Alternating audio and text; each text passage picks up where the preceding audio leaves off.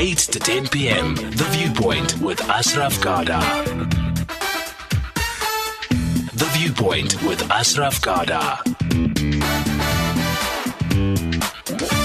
So, one point, the uh, interview with Philip Tybosh. We'll have the podcast up tomorrow morning, 9 o'clock. Check it out, safm.co.za. Let's get you some scores from the PSL. Kaizer Chiefs back on a winning run finally. 2 0 up against uh, Free State Stars. That game now in the second half. We'll update you on that one there.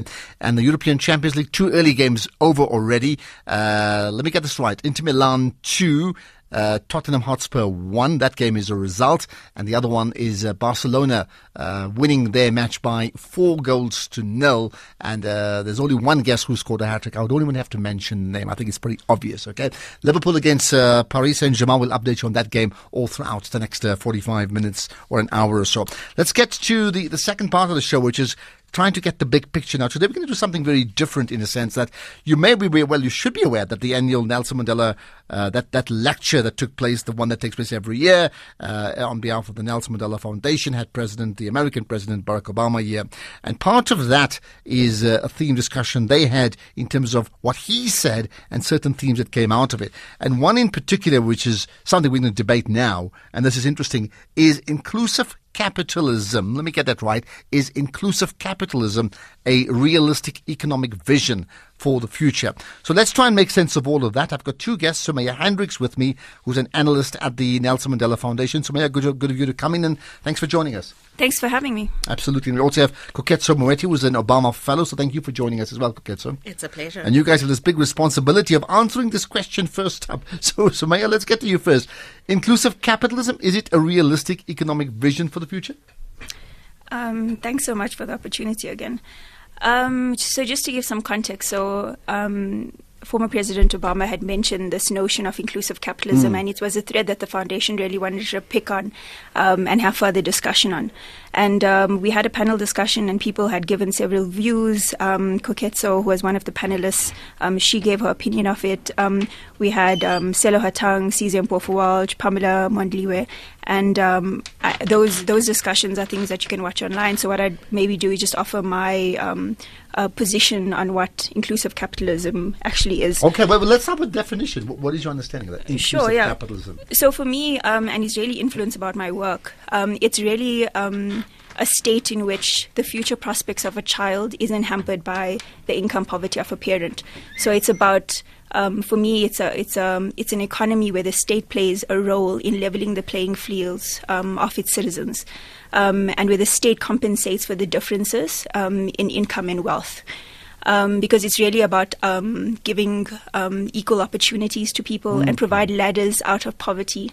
Um, and so for me, that's really what we, uh, for me, what inclusive capitalism and, and do you think that, that it, it can it can happen? I mean, South Africa is a, is a classic example of a of an apartheid based society, and it's still very pronounced. So these differences occur. Never mind, people may succeed at certain levels. I think you wrote a wonderful piece about people graduating and what happens next. I mean, can, can you make up those divides? Yeah. Um, it's not so much um, how much money we have to invest in poverty inequality. It's really about where we want to invest strategically. Um, and it's really about identifying what are those levers that can help people um, to transcend the situations that they're in. And uh, for the Nelson Mandela Foundation, we really identified early child development as um, a means, a mechanism by which people can transcend um, economic poverty and also um, be in a position where they're able to attain um, education far higher than their parents have been able to okay, achieve. That's, it, that's your opening line. Let's get Koketso, Moeti, just to respond to that as well, just in terms of your understanding of this inclusive capitalism and, and this you know, maybe great savior in terms of the future. I am still like lost on what the hell that is supposed well, to mean. You're, you're an Obama fellow, so you can quote him. because fundamentally, anything that you need to segregate to say that this is what it looks like when it's inclusive, this is what it is when it's not, and that's not about people. I'm interested in people. What does it mean for people to live a decent and dignified life, right? Um, across the board. It doesn't matter whether you are orientated toward a capitalistic orientation. It shouldn't matter whether you are orientated towards what. But let's also look at what exists, right? A lot of people will talk about the failures of socialism. And right now, this is not a debate about dogma. What we don't often compare to is the failures of capitalism inherently, right? And how has capitalism failed us? We live in completely different worlds where we have a public sector, we have a private sector, where those who can afford get better services inherently, right? Which is mm-hmm. about capital and your proximity to it.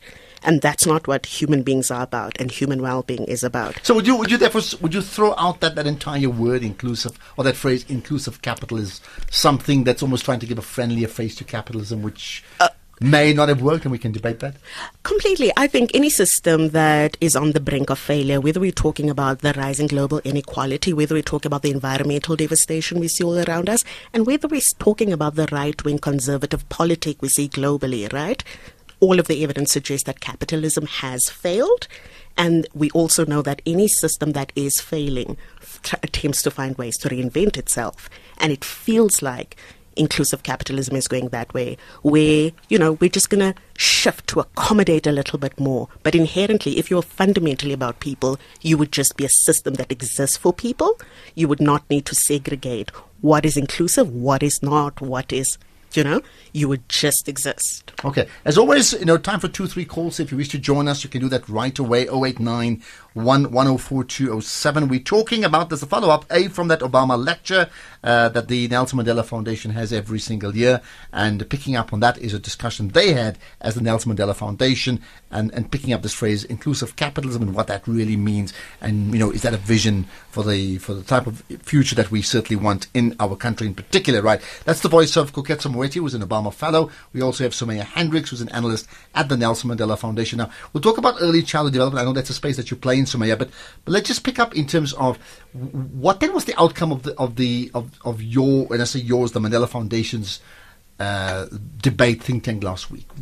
What did you people conclude, or, or was it like four or five voices and they were all poles apart? Um, so, as I said, the panel discussion was really born out of the lecture. And for us, the lecture is important um, as a means of stimulating intellectual discussion um, and hopefully action. And uh, by picking up on the inclusive um, economy discussion, it was about how can we further this debate to the benefit of people. Um, what Koketso was alluding to is about how do we create a system that's people centered, that put people at the center of it. I mean, I think like with any panel discussion, it um, it wasn't necessarily um, conclusive in any way, but I think some of the the things that um, I would I would say that the panelists did agree on is the need for um, innovation, the need to try think to different things, um, the need for us to not necessarily rely on the the the kindness of rich people about you know how do we create how do we be proactive about the kind of system that we create? Um, so those are kind of the threads um, that emerged. And um, many people from the audience gave um, anecdotes about um, the kind uh, and um, examples of the kind of economy that we um, uh, ki- kind examples of what needs to happen in an economy. Um, for example, they gave the example of John Lewis um, in the UK, and um, we really need to be looking to other countries um, and even within South Africa to see what we can go ahead doing forward. Okay, and, and, and therefore, was any consensus reached between those different opinions that you had? No, I mean I think the if I'd say if there was one consensus, it's it's about it's time to do something now. It's um it's so many years, you know, post our first election. Um, we all know what's happening with the economy, and uh, it's just about there's a pressing need to do something fundamentally different. Um, and if the um, if there's if we wait any longer, um, the situation's only going to get worse and uh, something will i know uh, we, we speak about we talk about radical economic transformation and uh, if there isn't something radical that does happen um, in south africa with respect to changing the patterns of poverty and inequality something radical will happen either way Okay, that's a big cause for concern, right? Now, now I have to tell you, in, in ahead of tonight's uh, uh, talk, uh, my debate over over supper was was social capital, and I think you'd appreciate that in terms of where we come from. But but, but here's the thought: in terms of your point about investing in in uh, early childhood development. So in in a South Africa that was divided along and largely along racial lines, and the strata of four different race groups, uh, and it's still pronounced, right? Uh, how will early childhood development, and I'm using the word investment because I don't have a better word, how would, you know, let's say an overinvestment in, in key areas um, or, or deficits overcome the, the, the, the social capital that is so pronounced? And then going back to this issue of, of an inclusive uh, capitalism that we talk about. So let's maybe just start off by defining what we mean by early childhood development. It's really about the process of development of a child um, from birth to school going age, just before school going age, in all spheres of development. So their their spiritual, their social, their communication, their physical development, health, and, and so forth. And um, I mean, the, the the research is there's so much consensus on the research about the, the benefit of investing of early childhood development. So the estimates around for every one dollar um, you invest in early child development, the rate of return is between thirteen to sixteen dollars. Um, and the reason why this is is because um, investing early in a child's life um, it pro- it creates momentum. So the the earlier the the, the better the investment is earlier on uh, early on in life, then the investments made later in life. It means that it has a greater impact. So it's a really it's a cost efficient investment, um, and it really comes down to the the simple biology of the fact that your the brain develops um, at a speed and a, um, uh, during zero to four years old um, in a way that it doesn't any time in your life. So if you if you miss that development milestone, um, then it uh, there's no way it's very hard to compensate Okay, so, later. so with that in mind, then to what degree is South Africa investing heavily into that early childhood? So I'll give you some statistics. Between zero and four years old, only 35% of children um, have access to a, uh, in an early childhood development facility.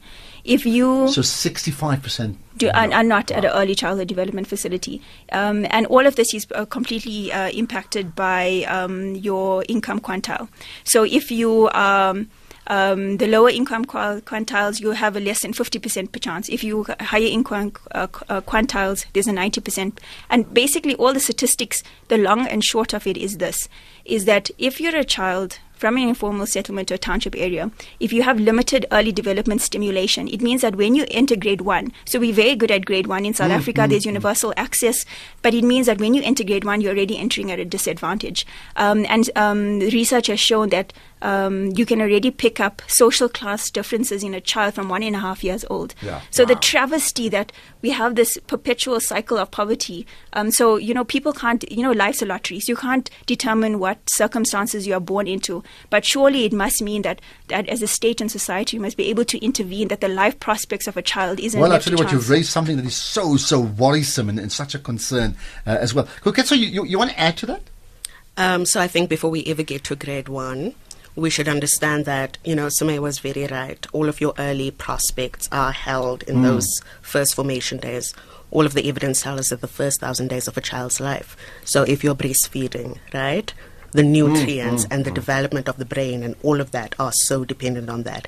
Before you are even born, the mother's nutrition levels tell us. So again, we are talking, we keep talking about the formal systems, but those formal systems are a result of, as a child, from the moment of conception, when you were in the nutrition that you were getting, the first thousand days in which you were born, what were you consuming? And even when we talk about early childhood development and, um, you know, that certain people who live in townships are less you know, it is less accessible to. What does that tell us about spatial architecture, right? And where we are investing in, in terms of the spaces we occupy in society. So I would have a perspective that it's about, it's so much bigger, broader than that. And even if we are talking about a child when they get to grade one, the prospects of that child have been defined far, Absolutely. far before. mean, you, you, the, the worrisome point, and, and because there's some big soccer games on the go, I'll use a soccer example. If you have a stadium of 100,000 people, uh, people seated, and, and they come from all walks of life, and they're seated there, in effect, what we don't know is they're not equal. Completely. Assuming they all got a, a, a free ticket to enter, they're still not equal depending on where they come from. So there's an inherent disadvantage, and that's where we are in our country. That's where we are in our country. And just to give you the most basic example in relation to this and the whole inclusive capitalism discussion, right? So the way I would always frame it is that when we talk about inequality, which is an inherent consequence of capitalism, we often talk about it in relation to the victim, that there is this person who, because they are black in a particular country, in a particular space in history, this is the trajectory of their life for many people. We have over 50% of the population living in, in poverty. But on the other hand, what we don't often look at is the excess of the other. So if we had a Tandy, and we pulled this Tandy's life in relation in comparison to someone called John Smith, who is not innately much more cleverer than mm, her, mm. but because they were born in a particular space in history, because of accumulated wealth that is deprived exactly of this Tandy's back, right? It means that John has much more better prospects in life, right? Early nutrition, earlier possibilities of accessing ECD, most likely accessing um, grade one, most likely finishing school, most likely going to higher education And therefore, will be first past. the and therefore will you know Absolutely. and so when we talk about inclusivity what are we talking about are we talking about we are going to pick you know the fine line that ignores the kind of historical injustice Well, contemporary well, well, it injustice suggests, I mean, there's an issue of early childhood development, and what about those that have moved beyond that? What do we still do? And I'll get to uh, Sumaya Hendricks to, to comment on that in just a moment. However, uh, quick, short, sharp calls are always welcome. Colin from Cape Town, go ahead. Colin, hi. Hi, Ashra. Good evening to you Good- guests. good evening, Colin. Uh, when I talk about Obama and he had a big speech here in South Africa Yeah. with Nelson Mandela's foundation and all this and that. You know, I, I read an article uh, a couple of years ago that ac- uh, actually Africa were disappointed when Obama became president of, of America. He actually, he actually sort of ignored Africa. Now, Okay, but, but wait, Colin, no you know, there, this is no the pro- Colin. Colin, I'm going to interject you, and I always do that with you because you're drifting into a different geopolitical space. No, no, no, no. Can we talk about South Africa? This is where we are. what. I want to tell you is I don't know why people always talk about somebody that's not in the position anymore. It's like somebody praising somebody after they passed away. No, your radio station, our radio station, we all do that. We never hear of a of an icon, but as soon as the icon passes away, now now Obama came to South Africa. Okay, but, but, but Colin, Colin, do you want to comment on inclusive capitalism? That's what I want to hear from you. um, I'll tell you what. Okay, no. Next No, time. I'd rather, I'd rather Perfect. Colin, thanks for that. Your, your general point may be correct that we tend to praise afterwards, but that's another whole discussion uh, completely. Uh, Sumaya, let, let's talk about, yeah, so you, you touched on early childhood development and you already expressed just the massive concerns already. But, but what about those that are like, you know, so grade one up to varsity, 25 years old, or just out of varsity, or maybe not even getting to varsity? What do we do with them in terms of this um, inclusive capitalism that, that, that we're talking about now? Um, the problem that we have in South Africa is that we see things in isolation, right? So, for an example, early child development is handled by the Department of Social Development, but yet primary school is handled by Department of Education. And and uh, I'll, come back to directly answer your question. But a manifestation of the, I mean, of the problem is that an illustration of the problem is that we have a situation where eight out of ten kids in grade four cannot read for meaning, and so everything is a building blocks. So we cannot, uh, you know, um, look in uh, at matric results um, without looking at what the foundations that we uh, lay early on.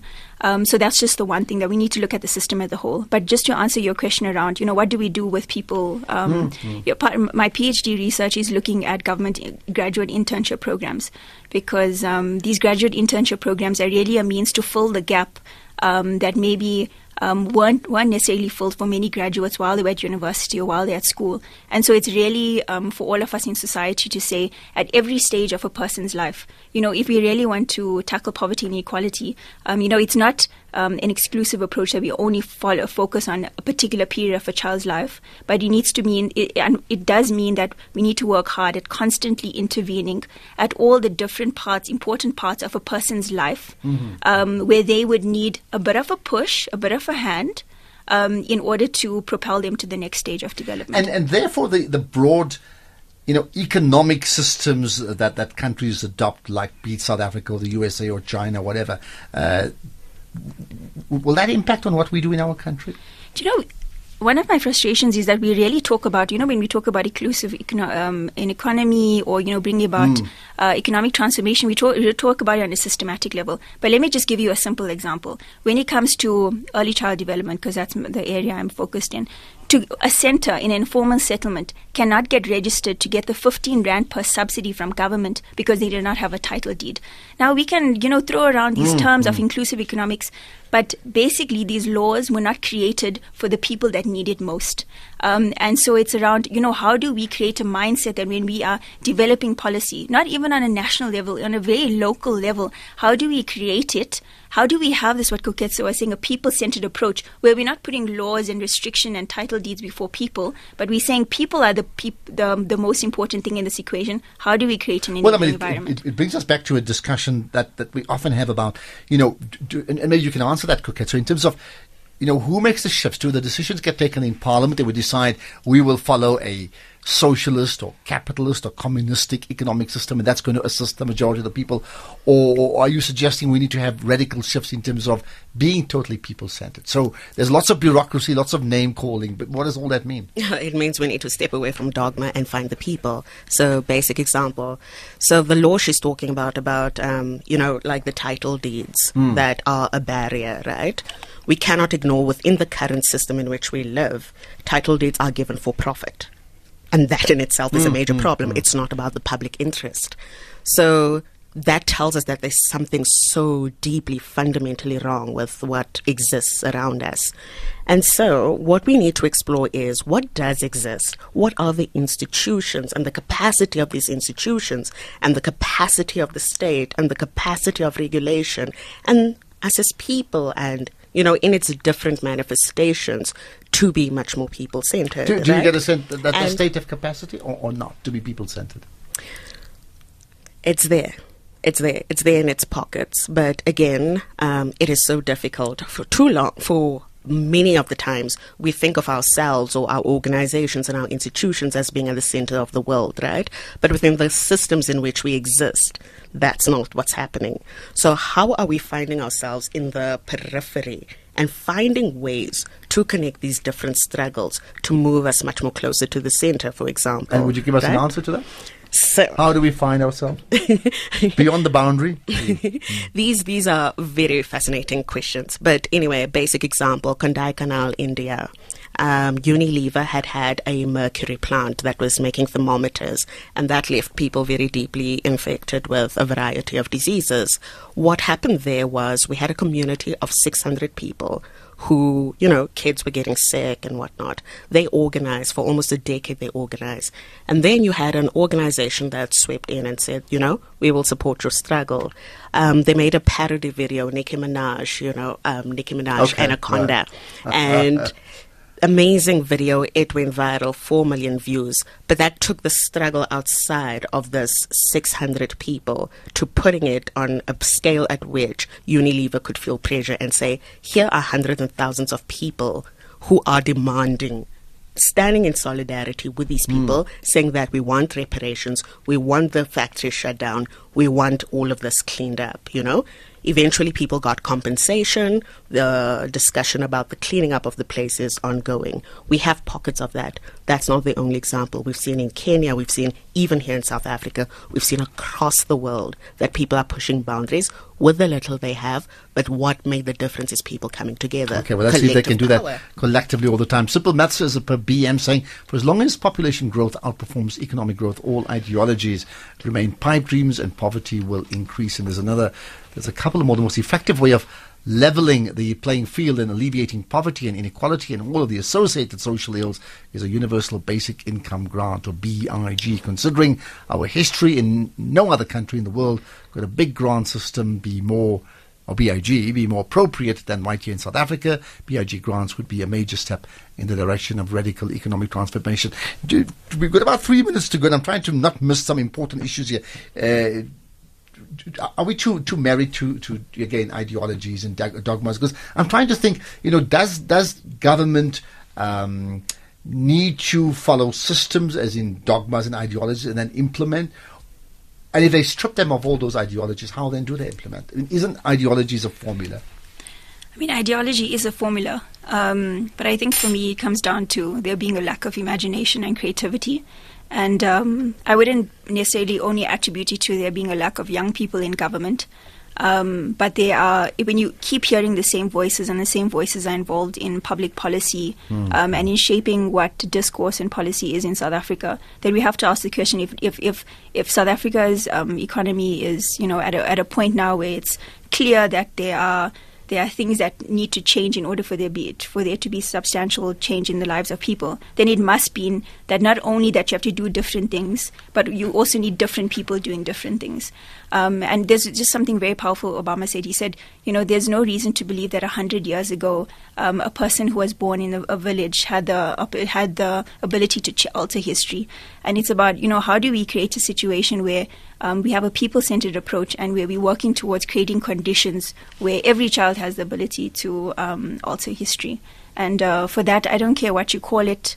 Um, it's it's really about creating that people-centered So, approach. so do you think we can? You know, so you got Obama, you got the Nelson Mandela Foundation, you had your panel discussion, and this issue about uh, early childhood development and overall. But the bottom line to all of that would be how how do we ensure that that in this case South Africans can overcome massive deficits of inequality and and still succeed? Do, do you think? Because you spoke about imagination. yeah. Are we having those imaginative discussions and implementations?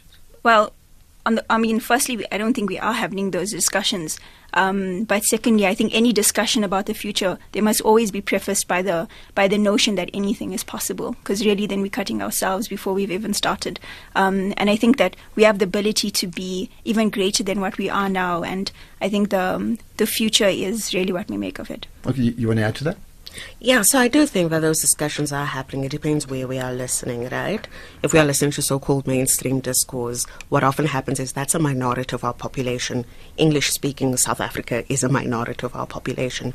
You go to Keiskammerhoek, liberatory zones, people who are moving beyond the retail sector to manufacture their own food, to sell each other their own food, to barter their own food, you know, and what that has created in the sense of community. There are so many other examples that are existing, happening all at the same time experiments, imagination, creativity. But fundamentally, it is about the well being of people and human beings. People often talk about, um, just as an example, like these things, inequality and so on, just exist in a vacuum, as if they aren't propped up deliberately and people aren't benefiting from them, as if fundamentally there is no inherent deep injustice that is going on. And that is what capitalism is built on, right? The idea of excess in relation to deprivation. And we are not even talking about dogma. Most basic example I can give is the inability to regulate food prices, right? Um, we can talk about price discrimination in terms of you know data costs in South Africa. Mm, mm, we mm. all talk about data must fall, but what we fundamentally lose sight of is that the poor pay so much more in relation to the richer in our country, If, if right? they're paying the same price, they're paying far more. yeah, absolutely. yeah. So these are some of the engage, like these are some of the issues that we have um, in the city of Johannesburg when the city was cleaning off street vendors, Operation Clean Sweep, which is you are cleaning. You see human beings as dirt that must be cleaned off. We can't ignore that it was other human beings who saw them as dirt that must be switched off, uh, swept off. Okay. People were like a rate-paying customer. Please take this person away. These are the little things. tho- Those that are go complex on. issues and they're complex problems. We- We're gonna we're gonna wrap up, and I've got about a minute to talk to both of you guys. Just Sumaya Hendricks first, your your thoughts. Therefore, going back to this issue of of being being people centered. So, are you hopeful that there, that that Parliament is not really where the biggest changes in, in the country should take place? I mean, I think um, government's an important um, um, stakeholder in society, and I don't think the role of the state should be undermined. And um, but I, I think it's around it's about you know how does how does capital, how does NGOs, how does communities, what Koketso was talking about, these really incredible um, conversations that are ha- happening. How do how do those voices get elevated? How does a grassroots um, movement approach um, when it comes to you know big NGOs when they when they give out funding? How do you prioritize those voices? And um, so I, I don't think um, any one particular stakeholder has um, has the um, you know the ability to make that change. It's really about there being um, a, a multitude of uh, stakeholders, but it's really about how do we get everyone on board with the same objective, um, which for me is the big And, and that point right now. about imagination, I think, is very important. Koketso, just your last thoughts on that. Again, if we're taking people centered, how, where does it start and end? state state capture inquiry is very instructive, right? At the heart of it is not about one family; it is about the influence of capital on state decision making processes, which should be fundamentally people centered, right? Whether you are talking about the public health system, which is often run in the interest of profit, um, whether you are talking about the outsourcing of st- what are, should be fundamentally state services, right? It is about the shift towards profit making rather than seeing that people's needs are met. Okay, and, and we'll leave it at that because the there's lots more to come out of that. I have a sense we'll maybe have a similar discussion sometime down the line. Both of you on social media. I'll leave it to you if you wish to even just add further comments. Just just tweet us even just now. Tag me. Uh, just use that hashtag SFM Viewpoint. I'll pick it up today, tomorrow morning, and we certainly should. And by the way, some of the uh, Sumaya, some of the the visuals as per your panel discussions, if you're able to tweet some of the links to that, even now, I'll certainly share it as well. Great. Right? Thanks Perfect. so There we are. Sumaya Hendricks from the Nelson Mandela Foundation, Koketso Moeti, who's an Obama Fellow, talking about, well, inclusive capitalism as it relates to South Africa and the issues of social capitalism and, or social capital and the deficits we face in our country and how and what needs to happen to change all of that. Appreciate your time. Both of you will get to something that has changed and uh, it's called dagga. It's been top trending story all throughout the day. Let's make sense of that in a moment.